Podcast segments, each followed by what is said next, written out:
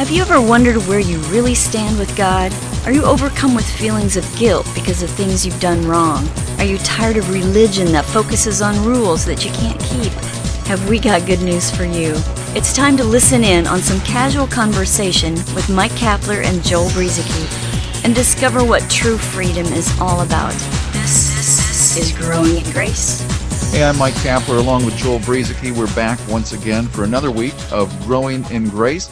If uh, you're a new listener, thanks for sharing our program with some people out there. You can um, find our past programs. Joel has a website called graceroots.org. That's the website address, graceroots.org. And uh, you'll notice a link there for all of our past um, Growing in Grace podcasts. We've got well over 200 of them. Didn't you just tell me recently, Joel, that we we've just been we, we just hit the five year mark. You and I started a, program about five years ago. Yeah, uh, this one's uh, you know we're in uh, mid February here, maybe late February, and uh, it was February tenth, two thousand five, that our first program aired, and so yeah, five years of growing in grace, and uh, if you're still with us, I don't know how you have managed to do that, but we're thankful to have you along with us. You know, somebody recently told me that um, we're a distraction for her studies. And so I said, "Well, hey, I'm glad that we can help you to help you out there. Someone who's uh, going to going to school and um, being able to listen to our program is kind of a distraction from all that. So whether that's good or bad, I don't know. Yeah, someone else told me that uh, they were in a Bible study, and someone in the Bible study had communicated that they had downloaded all uh, over 200 plus programs on their iPod, all of them. And then she got in somebody's truck to catch a ride after the Bible study, and and the guy whose truck she got into in his stereo was growing in grace our one of our programs was playing on his truck stereo. So uh, I we, we really appreciate the the encouragement that you give to us to to keep on going. Yeah, really, it's um you know as we've said plenty of times before, and and something that I firmly believe is that there you know the body of Christ is vast and it's worldwide and there's nobody who is more important than anybody else. There are some people who may be more outward and more visible within the body of Christ, and there are some people who you may never even see what in the world God is doing in and through them. But it all works together as one body, one body of Christ that's worldwide. And uh, what we're doing here is just one part of that. And everything that our listeners are doing, you know, what God is doing in and through you, whether whether it's something that is outwardly seen by many, many people, or whether it's something you just do in there quietly in your own little corner of the world, it's a great thing because when you're trusting in the life of Christ that's in you, that is what makes the whole body work. Christ is the head of his church and each one of us receives those signals from the brain, so to speak, uh, to to will and to do. You know, God works in us to will and to do according to His good pleasure, and uh, we can rest contently, each one of us, in what He's doing in and through us. Mm. Well, we were going to talk this week about intimacy, communion with God, and uh, how we can maybe. I hate to use this phrase, but I was going to say maybe how we can learn to take it to the next level. Um, that that almost sounds legalistic when I said that, but I, I think you know where I'm coming from. It, it's a part of our, our growing in grace process of of realizing the relationship that we already have, the, the, the bond that is not the bondage, but the bonding that has mm-hmm. already taken place because of the, you know, the the bridge being rebuilt between God and man, and all of that was done a long time ago at the cross through God's Son, Jesus Christ. Now we, we can grow in this relationship and, and, and in our intimacy with God as, as, we, uh, as our knowledge uh, of who we are in Christ grows. Well, yeah, you know uh, the, that word communion and the word intimacy. You know, I know that th- those words probably bring a lot of different thoughts to a lot of different people, and I'm sure we won't cover everything uh, that has to do with communion and intimacy. Uh, but some of the things that come to our minds, you know, when we, when we talk about these things, you know, I was listening to something that uh, Steve McVey had uh, said uh, recently, um, and he said you can be doing all the right things and still miss intimacy with Christ. And man, I can relate to that, especially as I look back on my early uh, walk with Christ, in, that I was so focused on doing all the right things and reading my Bible every day and praying for a certain length of time and listening to the right sermons, listening uh, to you know the right teachers and, and going out there and doing all the right things and all the while uh, i could you know even if i was doing everything right i could have totally been missing the life of christ that is with me here and now. I'm reminded that jesus when he was praying in john 17 he's you know he was praying to the father. He said this is eternal life. And well let me say what he didn't say. Jesus didn't say this is eternal life that uh, they get together and uh, they read their Bibles every day, and they go out and do all the right stuff, and they go out and they they make sure that they're witnessing every day. They make sure that they're doing all these wonderful things for the Lord. No, he didn't say that, but what he did say, what Jesus said is, "This is eternal life, that they may know the Father." And that they may know the Son. I'm just I'm kind of putting those in different words, but that's essentially what he said. This is eternal life that we know God. That's really what it's all about. From that, from knowing God, sure, lots of wonderful things can flow out of that, but the basis of intimacy with Him isn't, you know, it's not based upon the things that we do, and that's the I think one of the points that I'd like to make about intimacy. Well, yeah, I mean, even you, you know, if you think about a marriage relationship if it was if it was built on just outward actions and you know doing right and wrong and you know I, I love you if um, I love you but those kinds of things that that would probably be a very strong uh, intimate relationship.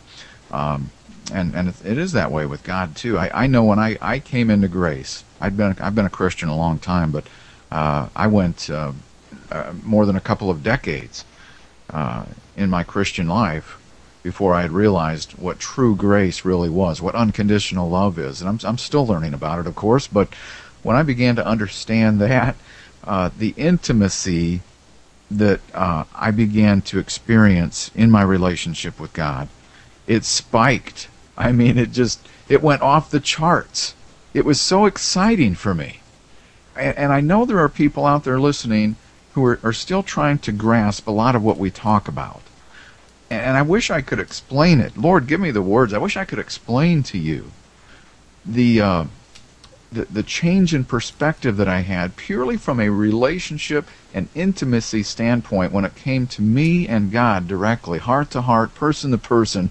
Yeah, of course, He hadn't changed, but my realization of the relationship that uh, that He desired for me and Him to have to flow back and forth in uh, once I began to latch onto it, it was like, whoa, look at what I've missed all these years. Mm-hmm. All these years. And and the, the weird there's weird things about it, Joel. I know I've talked about some of this before, but there's weird stuff taking place here in the in this grace walk of mine. And one of them is I can remember walking uh, in my basement for sometimes hours, going out to church and praying for hours, walking around praying and, and trying to get closer to God, right? Mm-hmm. And and now in, in my grace walk, in this unconditional love that I've, I've experienced with God, um, my prayer time is probably less than what it used to be, but it, it's it's quality time, mm-hmm. and and I'm, it's like there's this constant um, fellowship that is taking place, whether I'm at work, whether I'm at play, uh, no matter what I'm doing, driving down the road, or or even during my time of prayer. I just I, I, just always feel like I'm I'm in sync with him in, in a way that I, I didn't used to be. Mm-hmm. Yeah, I can hear you, and that's exactly I think what we're what we're getting at here is that people can be doing all kinds of things. I know that there are people all over the place who are are busy all the time with church activities. And and, and I'm not going to say that any of this stuff is bad. I mean, it's each individual uh, is called in different ways, but we can be so busy, you know, going to church for a lot of people Sunday morning, Sunday evening, Wednesday evening. Uh, whenever there's an activity, you show up for that, uh, ministry opportunities and all that kinds of things. And in and of themselves, none of this stuff is necessarily bad or wrong. It's just that we can get so caught up in doing so many things that in the doing of it, we miss the the Lord Himself. We miss God Himself, and so I, I know that um, my life drastically changed, and I'll I'll use that word in in in the sense that you know because last week we were talking about how God didn't change our life, but He exchanged it, and and indeed uh, that's the truth. But a, a certain way, like what you were talking about, that we can talk about how things changed, is that you know when we came to know the Lord, is that I remember I was I was focused on doing a whole bunch of stuff in my in my Christian life. I remember showing up at all kinds of activities and and things like that. And I remember when I first began to understand God's grace and His love, His His unconditional love. I remember the relief that kind of set over my life. Uh, just the the I was able to relax. I was able to you know walk in this trusting relationship with God that I had maybe I had a, a, taste of previously, but I wasn't able to fully relax in, in, in the Lord and fully trust that He would do whatever He wanted to do in my life. And and I remember going through well, quite a long phase where I just didn't do anything. And it was good. It was just, I, I, went from this life of always trying to do stuff for the Lord to this life where I didn't really do a whole bunch of things. And then as I got to know God and as I, as I got to know Him intimately, I began to get to know myself and who I really am in Him, my true identity. Uh, and I'm not just talking about just the uh, the biblical definition of who I am in Christ, and those things are wonderful, and we focus on these things every week here on Growing in Grace. But I'm also talking about just the way that God has wired me, uh, and and I was able to be myself more and more as I became more intimate with God, as I as I began to set aside doing all that that stuff I got to know God more. Uh, got I got to know God more, and I got to understand who I who I really was more and more. Yeah, uh, and you know, uh, we mentioned last week that we would, uh, while we're talking about this thing called intimacy, I, I, I mentioned the word communion, and I know, I, like you said, Joel, I, we probably won't get into uh, a lot of details about communion because we're running out of time for this program anyway. But um, when when you think of communion, a lot of people will think of you know some something that you do in your church. You know, this is really this is something. The the the uh, the the act of communion, as, we know it, like from a church standpoint, something like that can be done anytime. If you want to set a, a, time aside, um, you just want to uh, have a, a time uh, alone with, with you and the Lord, focusing in on and remembering what the, the price that He paid, focusing in on uh, his finished work and, and the, the ultimate price, the blood that was shed, and, and you want to spend some time concentrating on that, meditating on that, you can do that right in the privacy of your own home. It's great to do it at church too. It's just that sometimes I think it gets a little religiousized in church. Um, you know, a lot of different churches do it different ways. But, you know, you, you can actually spend some time alone with God, focusing in on communion, so to speak, um, and, and even just have your own food sitting there. We, we can talk a little bit more next week, perhaps, about how food and communion relate to each other.